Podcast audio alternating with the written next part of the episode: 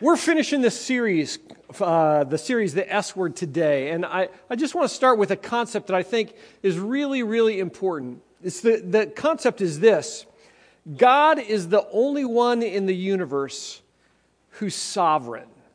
By that I mean God is the ultimate authority in the world that we live in. When we were kids, we, we, we thought, I can't wait to what? I can't wait to be done with school. I can't wait to move out of the house. I can't wait to have my own job because then I don't have any responsibility, right? I don't have anybody to answer to. I can spend my time however we want. I can spend my money however I want. I'll have absolute freedom when I just grow up and get out of home. Anybody remember thinking that? How'd that work for you? Uh, the reality is, it doesn't matter at what stage of life we're in. We all still have people that we have to listen to, right? If you're working, you've got a boss, maybe a business, a company that, that, you've, that you've got to respond to, that you've got to submit to. Um, if, if maybe if you, you work for yourself, you still have to listen to your customers maybe to your shareholders. Maybe you're retired. You got to listen to your doctor. Uh, you got to listen to your kids and obey your kids at that point. We all have people that we have to listen to. God is the only one who's sovereign, who, who reigns over the entire universe. And so we can listen to him, we can trust him. We're going to see that lived out in one of the scriptures a little bit later this morning. In this series that we've been talking about, we've been talking about the S word, about the word submission. It's a word that's difficult for us in our culture because it means to place oneself under another. We choose to submit, to, to, to listen to a person um, that we submit to. And that's difficult for us because we live in a culture that says, no, we're the king of the universe. We're, we determine for ourselves um, right and wrong. We determine wh- what we want, what we don't want. I hope that you've seen kind of underline, although we haven't talked about it a lot, that through this series, there's this concept in Scripture called mutual submission. This idea that we're called to submit, but the, the ones to whom we submit also choose to submit to, to others as well, or to, or to us in reality. In the first week, if you think back to that first week when we talked about submitting um, to church leaders, uh, to be subject to your leaders and follow them as they lead. As Christians, we're called to submit to the leadership of the church, to the staff, to the elders, maybe the small group leader, wherever that, whatever that is. But the flip side of that is that there's clear instruction for those people who serve in those roles. To the leaders, to the elders, there's this recognition that they expend themselves. They give up their freedom, their flexibility. They give up a lot of what they want to do to, in order to be able to serve the body of Christ. That's a, that's a part of that mutual submission. The second week, we talked about submitting to our governing authorities. There's clear teaching from Scripture that we're supposed to submit to the, to the government. That's hard for us. But in those passages, it also talks about that the government is there to, to reward those who do good and to punish those who do evil. That the government's there as an extension of God's authority for us on earth. And so it doesn't matter what kind of government it is, whether it's a democracy, whether it's a monarchy, it doesn't matter what kind of government it is. The government exists to serve the people that it governs. There's that concept of mutual submission that takes place there. The third week, we talked about submitting to our boss at work, even when they don't know what they're doing. You know, this, this, this sense that we're supposed to submit at work, that, that we're to come alongside them, we're to serve those people under us. That if we want to be great, we need to be servant of all. That we need to treat our employees fairly because they're fellow heirs with us in Jesus. Last week we talked about uh, children obeying their parents, submitting to their parents. Clear biblical teaching. You know what? Submit to your parents, kids. That's the, that's the responsibility we have. But last week it was really easy to see because there was clear teaching to, um, to the parents, to the fathers as well. Don't exasperate your kids. Don't, don't make them angry. Don't provoke them. And so that there's that concept of mutual submission. Today we're going to talk about it, ironically enough, on Valentine's Day weekend in the context in the context of marriage. We're going to talk about husbands and wives. And this is a difficult message to hear, it's a difficult message to preach. Before we jump in, let me, let me just uh, give you some warnings. Um, if you're not married this morning and you want to be someday, and you want to listen to this message really clearly to hear what God says so that you have this concept in your mind that's a biblical concept of what marriage looks like. So that as you meet people, as you date, that you determine that's the kind of relationship that I want, the, the relationship that God designed. Because God's sovereign, He's the one who, who wrote the plan for us. So if you're single but you want to get married, listen for the future. If you're, if you're not married today and you don't ever want to get married. Um, let, me, let me just say this. As I, as I was prepping for this um, message, I, something came really clear to me, and it doesn't fit to say very many times except in a message like this. If that's where you are, make sure that God has given you a gift of singleness and that you're not simply choosing to not get married because you're selfish. That's, that's pretty harsh, but let me, let me say that again. In 1 Corinthians 7, it says, Paul says, I wish that everybody were like me because they could, they could just expend themselves for the kingdom. But God has given different people different gifts.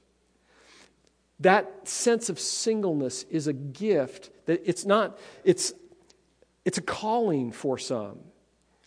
And if you don't have that calling, be open to what God might have for you and to listen to this message in terms of thinking about what it may be that you're not married because you think, uh, you know, I've never seen a good model.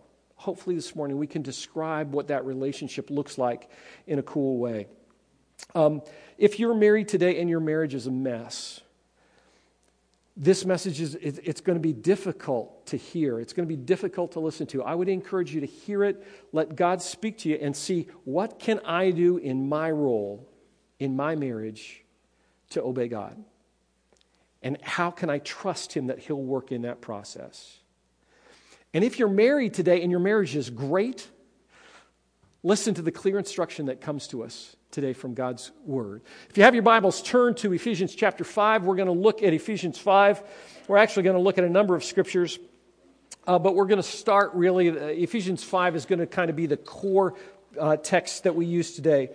Um, in Ephesians 5, starting about verse 22, it's interesting. There's about three verses and a half verse down in verse 33 that speak to women. So, about three and a half verses for women. There's about seven and a half verses that, um, that are directly for men, which means, means one of two things. It either means that the, that the um, instruction for wives is lots, lots harder, twice as hard probably as that for the guys, or it means that the guys are probably twice as dense as the women, and, it, and they need to just hear it over and over and over again.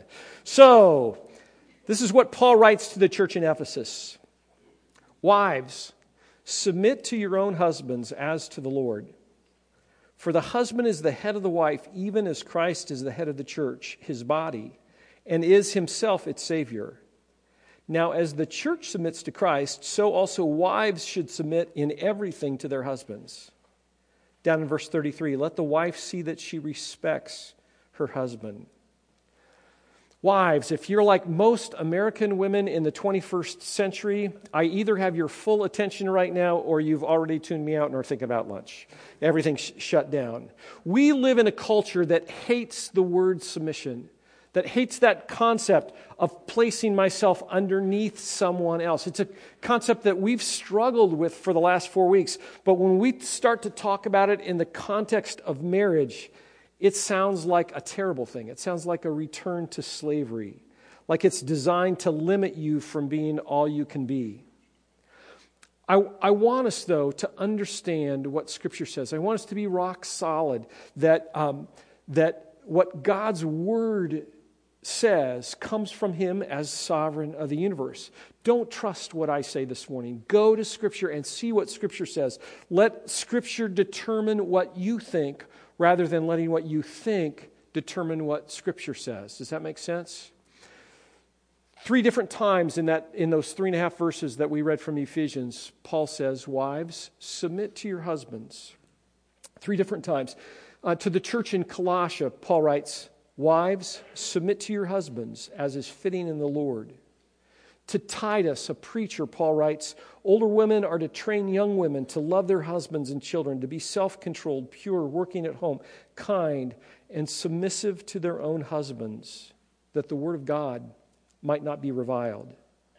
Peter wrote not to a particular place, but to Christians all over the, the area Wives, be subject to your own husbands, submit to your husbands. For this is how the holy women who hoped in God used to adorn themselves, by submitting to their own husbands, as Sarah obeyed Abraham, calling him Lord. You are her children if you do good and don't fear anything that's frightening. Four different letters, four different places of instruction to two specific churches, to churches as a whole, to a young preacher, from two different writers who say virtually the same thing. Wives, submit to the leadership, to the authority of your husband. Place yourself underneath their authority. Honor them, follow them, follow their lead. Why did God say that? I think it's an expression of the authority structure that he created. In 1 Corinthians chapter 11 verse 3, Paul says this, I want you to understand that the head of every man is Christ. The head of a wife is her husband. The head of Christ is God. There is this authority structure that God designed from the beginning of time. God's sovereign. He's the one ultimately in charge. It goes God is in charge of Jesus.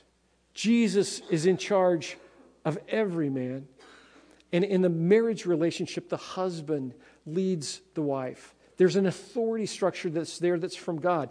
That, I know that that feels, that sounds counterculture, and yet that's what God's word says. God created a sense of order for us, a sense of order that He determined is the best way for us to relate to each other. Why did God do that? I don't know. I, I think 1 Peter 3 explains some ideas, but that's not where I want to go today on that. And I know it raises all kinds of questions because we live in a culture that we talk about the equality of women. Women can do uh, everything that a man can. Um, you know, talk this past week in the presidential debates should women have to register for the draft or not? We live in a culture that, there is, that, that sense of equality is, is um, significant. And so we ask questions. We say, well, wait a second. What if the woman is a better leader than her husband? What if the husband doesn't want to lead? What if the husband's a lousy leader? What if the husband's not a follower of Jesus? What's, what's that look like? It's, it's scary, isn't it, wives, to think about submitting to your husband. That's, um, it's, there's potential that your husband can lead the wrong way.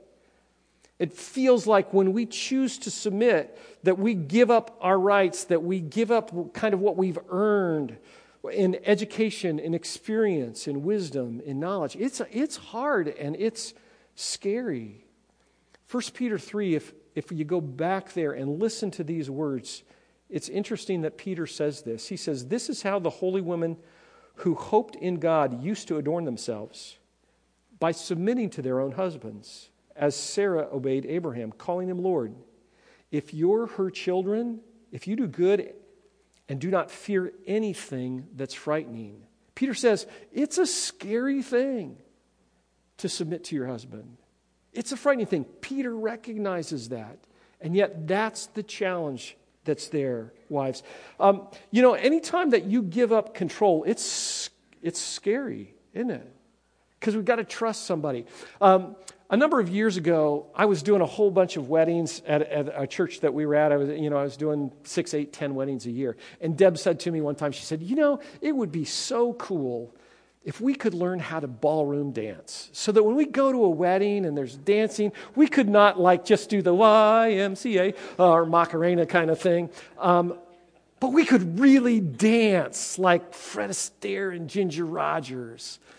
So I got this great idea. For Christmas one year, I got us lessons to go ballroom dancing, to learn how to ballroom dance. As if you can learn to ballroom dance in three lessons. Um, I'm just saying. But it was a wonderful present. Deb was thrilled. So we go. We, you know, we they take us through these things and learn about. You know, they get a sense of how how rhythmic you are. You know, how you can move, all that kind of stuff. And then they begin to teach these steps. So we're on the floor and, and doing this particular step, and the instructor says real clearly understand the man always leads when you dance. That's just the way it is. It doesn't matter uh, if you like it or not, the man always leads. So you have to follow the man's lead. So they teach us this step, and we start to dance, and the instructor says, okay, just go ahead, go to the music, you just continue to dance. So we're, we're uh, working through these steps, and Deb says to me while the music's playing, I'm doing pretty good. We're doing pretty good at this, aren't we? And I said, Actually, no. Um, and, and she said, What do you mean? And I said, I'm supposed to lead. Let me lead. And she said, I am letting you lead. And I said, Actually, no, you're not letting me lead. Said, Follow, follow my lead. Let my feet determine where we go. She said, This is hard. finally, she, she said, she said, just a second. She shuts her eyes, and, and then we dance. And with her eyes shut, she could follow my lead. When she could see everything around, she trusted herself. But when her eyes were shut, she could trust me to lead in the process. We were done. The instructor said, How'd that, how'd that go? How'd that feel? And she said, That's scary. It's a, you know, it's a frightening thing to trust somebody to. Simple illustration, but that's the picture that God designed when He says, Wives, submit to your husbands. What's, what's that look like? What's it look like to submit to your husband? Um, eh, let, me, let me just try and flesh that out in, in um, some simple ways. Um, wives, it, it means that you honor your husband, that you honor him with the, things that you say and the things that you do. When you choose to submit, it, it means that you raise him up and follow his lead, that, um, that you choose to do what he would like rather than what you would like, even if you think that you know what's better. Honor your husband. Um, submission is not submission is not becoming a passive doormat. Understand that, wives. Submission doesn't mean that you curl up in a ball and never say anything. Submission means that you communicate. It means that you communicate, you share what's on your heart, that you share what you think, that you're actively involved in conversation about all kinds of things so that your husband knows your heart. Husbands, we're going to talk to you in just a few minutes. But you've got to communicate your thoughts, your feelings, your ideas, your perspectives, your wisdom. Submission means that you follow the lead of your husband. Let me encourage you to pray for your husband to lead. Let me encourage you to expect him to lead. Let me encourage you to help him lead and allow him to lead. And through that whole process, to trust God in that. Trust God to work through him in your marriage. Recognize that your trust is not in your husband, your trust is in God as you submit. That God would work through him. And let me give you two, two kind of negative things to say as you think about what submission looks like in your relationship. The first is this don't manipulate your husband, ladies. You can choose to submit. You can choose to say, I'm going to do what you want, I'm going to do what you choose.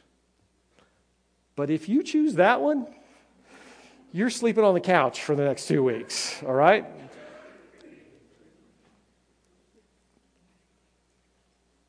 Wives, don't manipulate your husbands in the name of submission.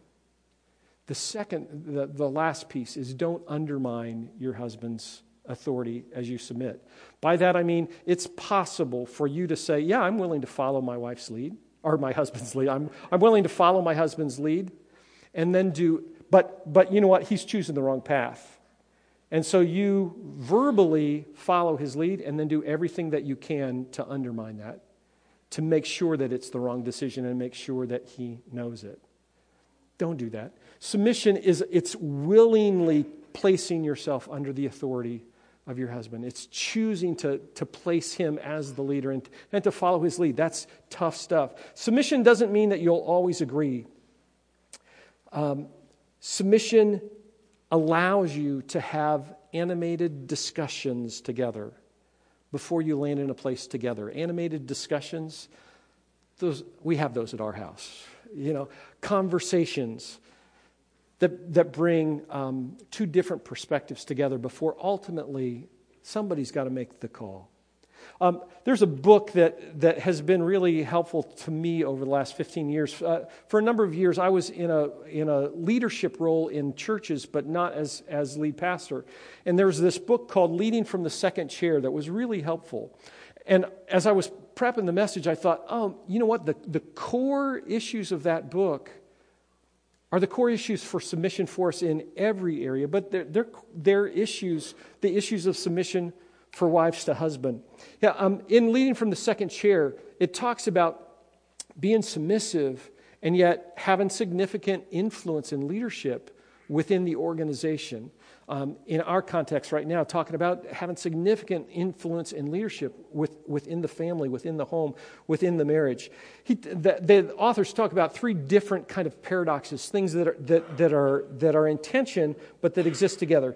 The first one, he says that, that the person who's in the second chair, not the primary leader, but in the second chair, must be willing to submit their plans to the discretion of the primary leader and find the line between leading and serving. I think that that's a great description of what submission looks like for wives. They've, they've, uh, they've got to be willing to submit their plans to the discretion of, of their husbands and find that line between leading and serving. That's a, that's a balance there. The second paradox that he talks about is that, um, that second chair leaders must must use their expertise, the, develop expertise in one area, but at the same time keep an eye on the broader organization goals and vision. What that means practically is in your home, wives, there are areas that you're especially skilled at. Your husband needs you to work in those roles and, and needs you to, to develop those skills in incredible ways. But at the same time, you've got to have this picture for the whole family, for the whole marriage, and, and, and what's best for that. To be focused in an area, but to, but to have the picture for the, uh, for the whole thing. The third paradox that he describes is that, um, that second chair leaders must find their contentment, happiness, and joy in their particular role, while at the same time coping with the restlessness that sometimes comes from ambition, ambitious dreams of their own for leadership. That, that describes that tension that we're talking about in our culture for wives is just say, okay, how do I submit to my husband? There is this sense that, you, that, that, that there's a coming to grips with saying, God, I don't understand this, but this is where you have me. This is the role you have for me. I'm going to accept that. I'm going to embrace that. I'm going to flourish in that role.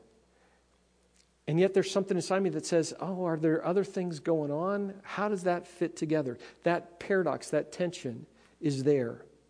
Um, wives, trust God and make the choices that, that happen on a daily basis to submit, to place yourself under, to place, to follow the leadership of your husband. Uh, wives, you ready for me to move on?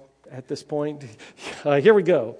Um, guys, take a look. Ephesians back, back to Ephesians 5, verse 25. Husbands, love your wives as Christ loved the church and gave himself up for her, that he might sanctify her, having cleansed her by the washing of the water with the word, so that he might present him might present the church to himself in splendor, without spot or wrinkle or any such thing, that she might be holy and without blemish. In the same way, husbands should love their wives as their own bodies. He who loves his wife loves himself. For no one ever hated his own flesh, but nourishes it and cherishes it, just as Christ does the church, because we're members of his body. Therefore, a man will leave his father and mother and hold fast to his wife, and the two shall become one flesh. This mystery is profound, and I'm saying that it refers to Christ and the church.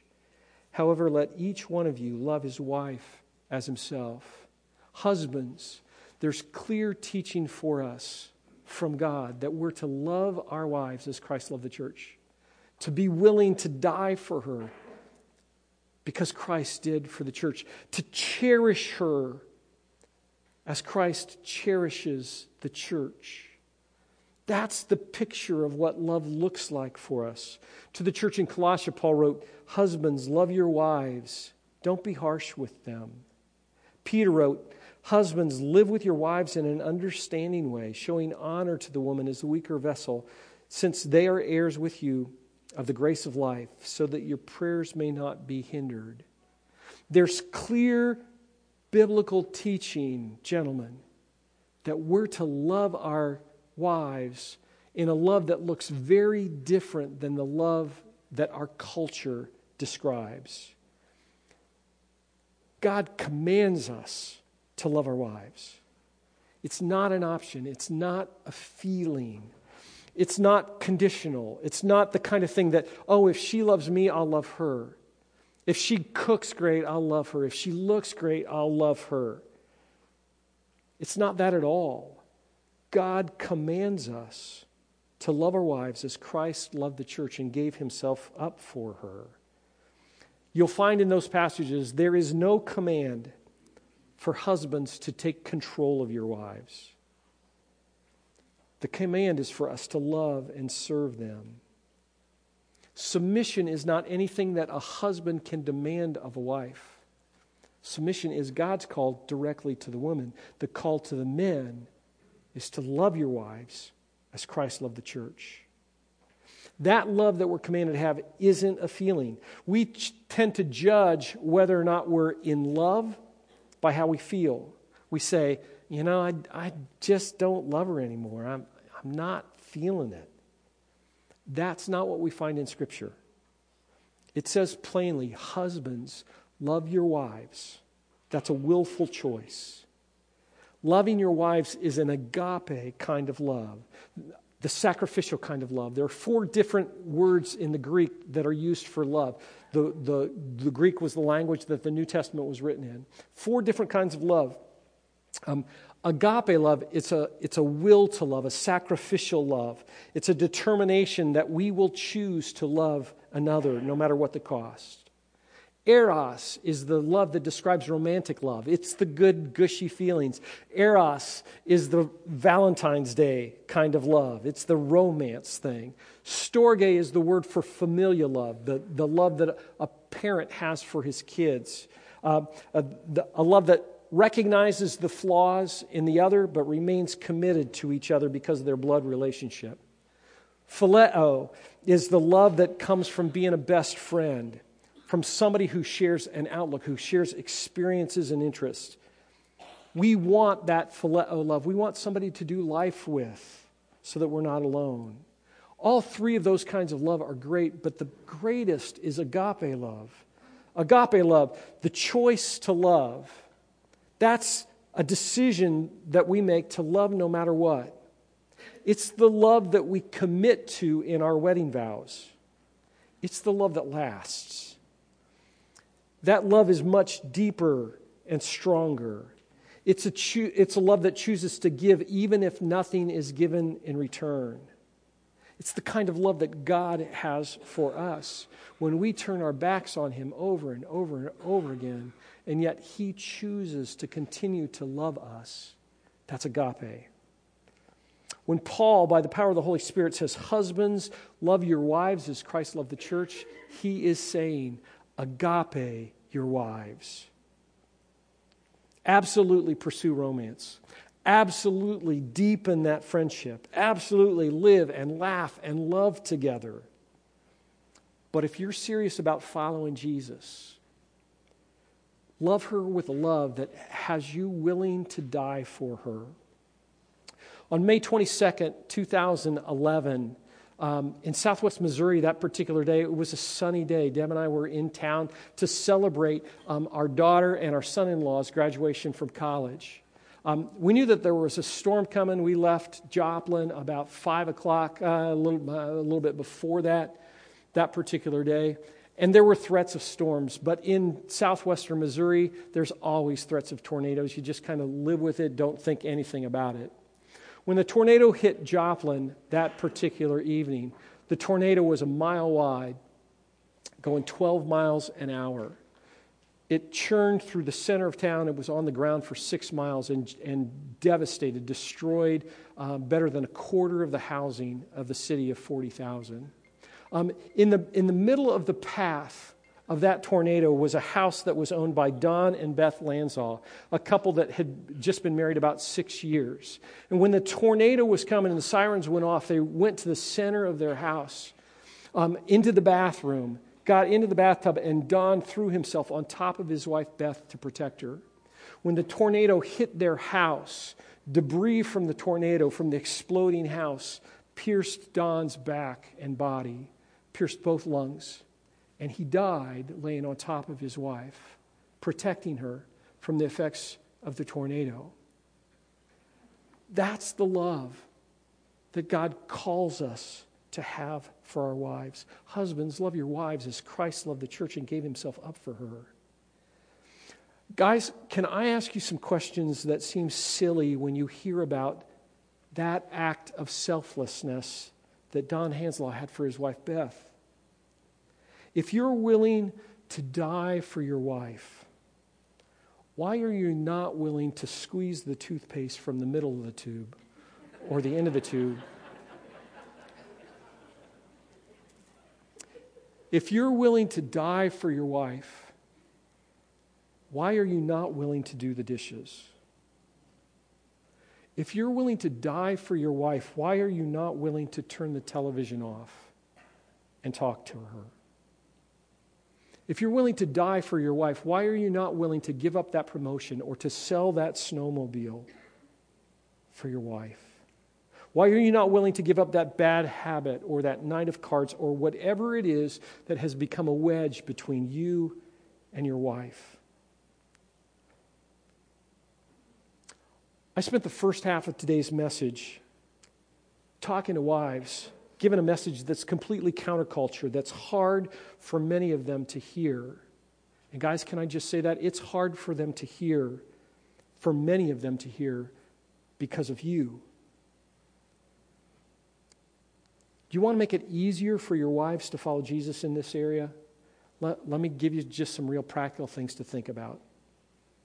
First is this get to know her all over again. Your wife is not the same person that you married a year ago, or five years ago, or 50 years ago. Get to know her needs, her desires, her dreams all over again. Court her. Study her like you do your fantasy football team. Honor and respect your wife at home, in public, on the phone, in the bedroom.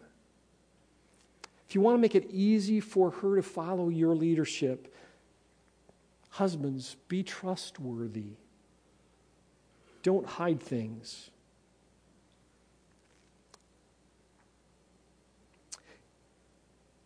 Don't be selfish.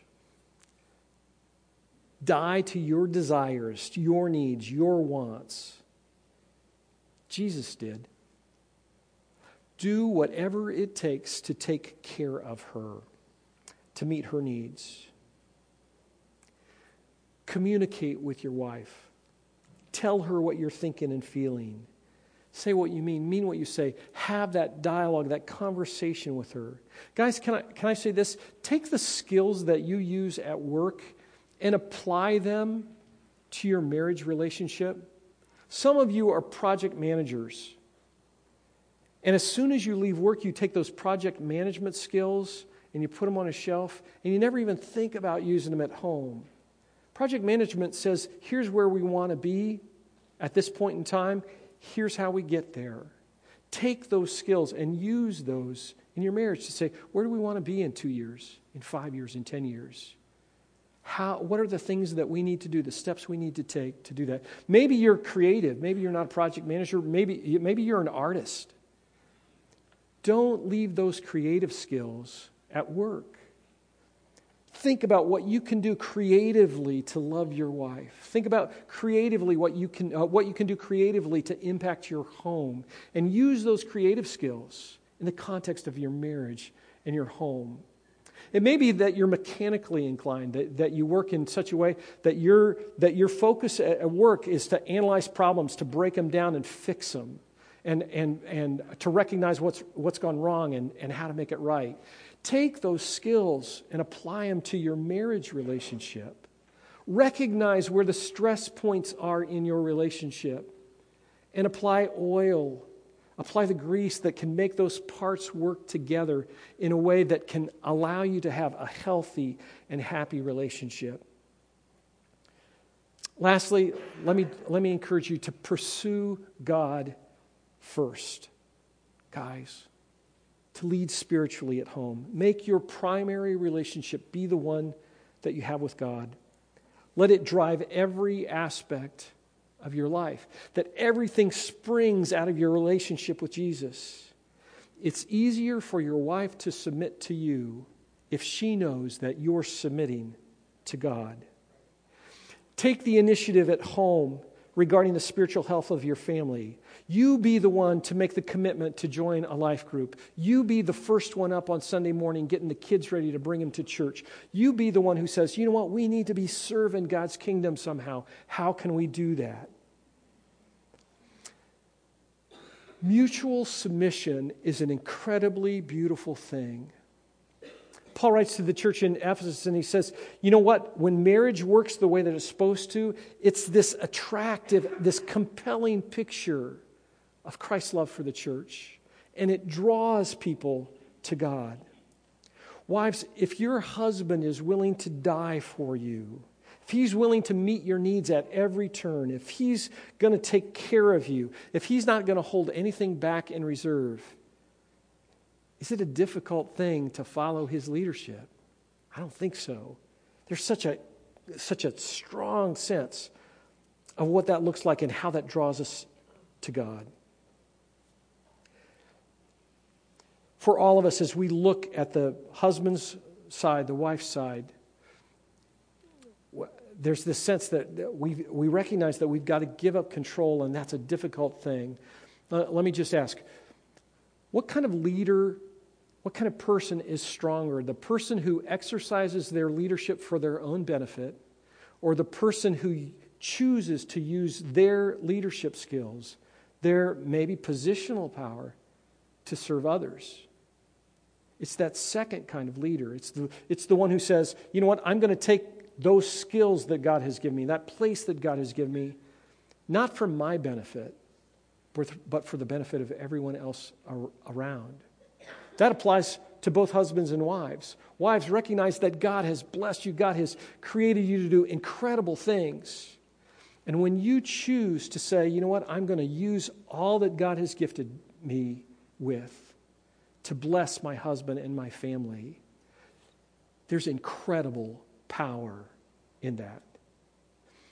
Husbands, when we recognize, you know what, God has placed us in a position of, of authority, he's, he's allowed us to be the leader in our homes. And we choose to take that leadership and to not use it um, in any kind of uh, offensive way, but we choose to use that role that God has given to serve our wives, to take care of them, to take care of our family, that's an incredibly powerful tool.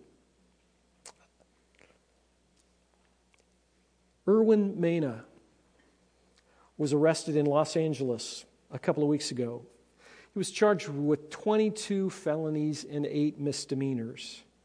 They all stem from the fact that for the last 22 years, Mena has posed as a Catholic priest in a variety of Catholic parishes and lived in that role and stolen money from the people of those particular parishes.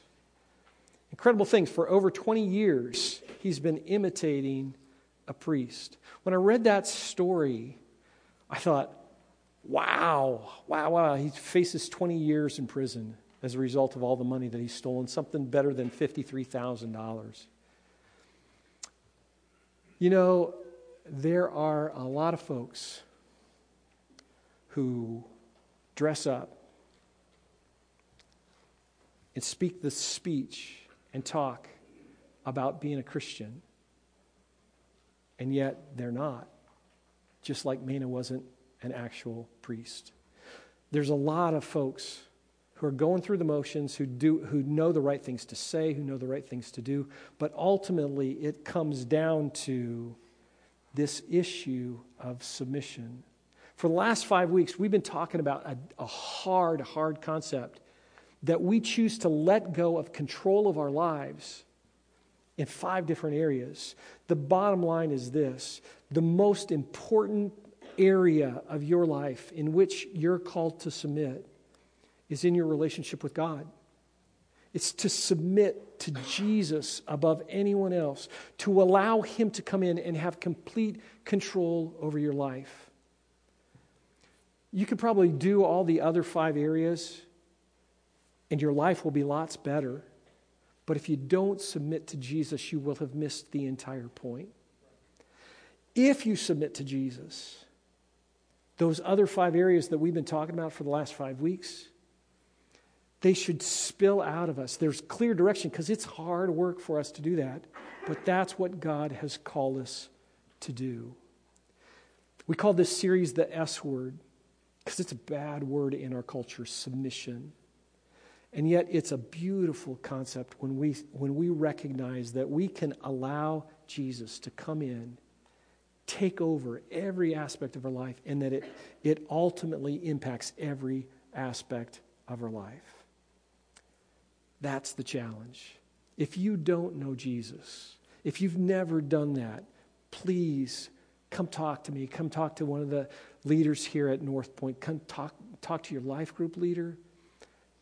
Most importantly, talk directly to God and just say, God, I've been trying to do it on my own. I've been, I've been trying to take control of my life and it's not working. I know that you love me. Allow me, God, help me to allow you to have complete control of my life. Let's pray.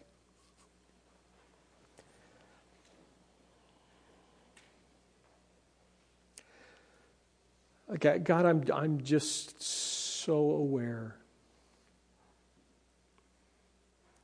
of how, how serious this is, this whole concept of submission.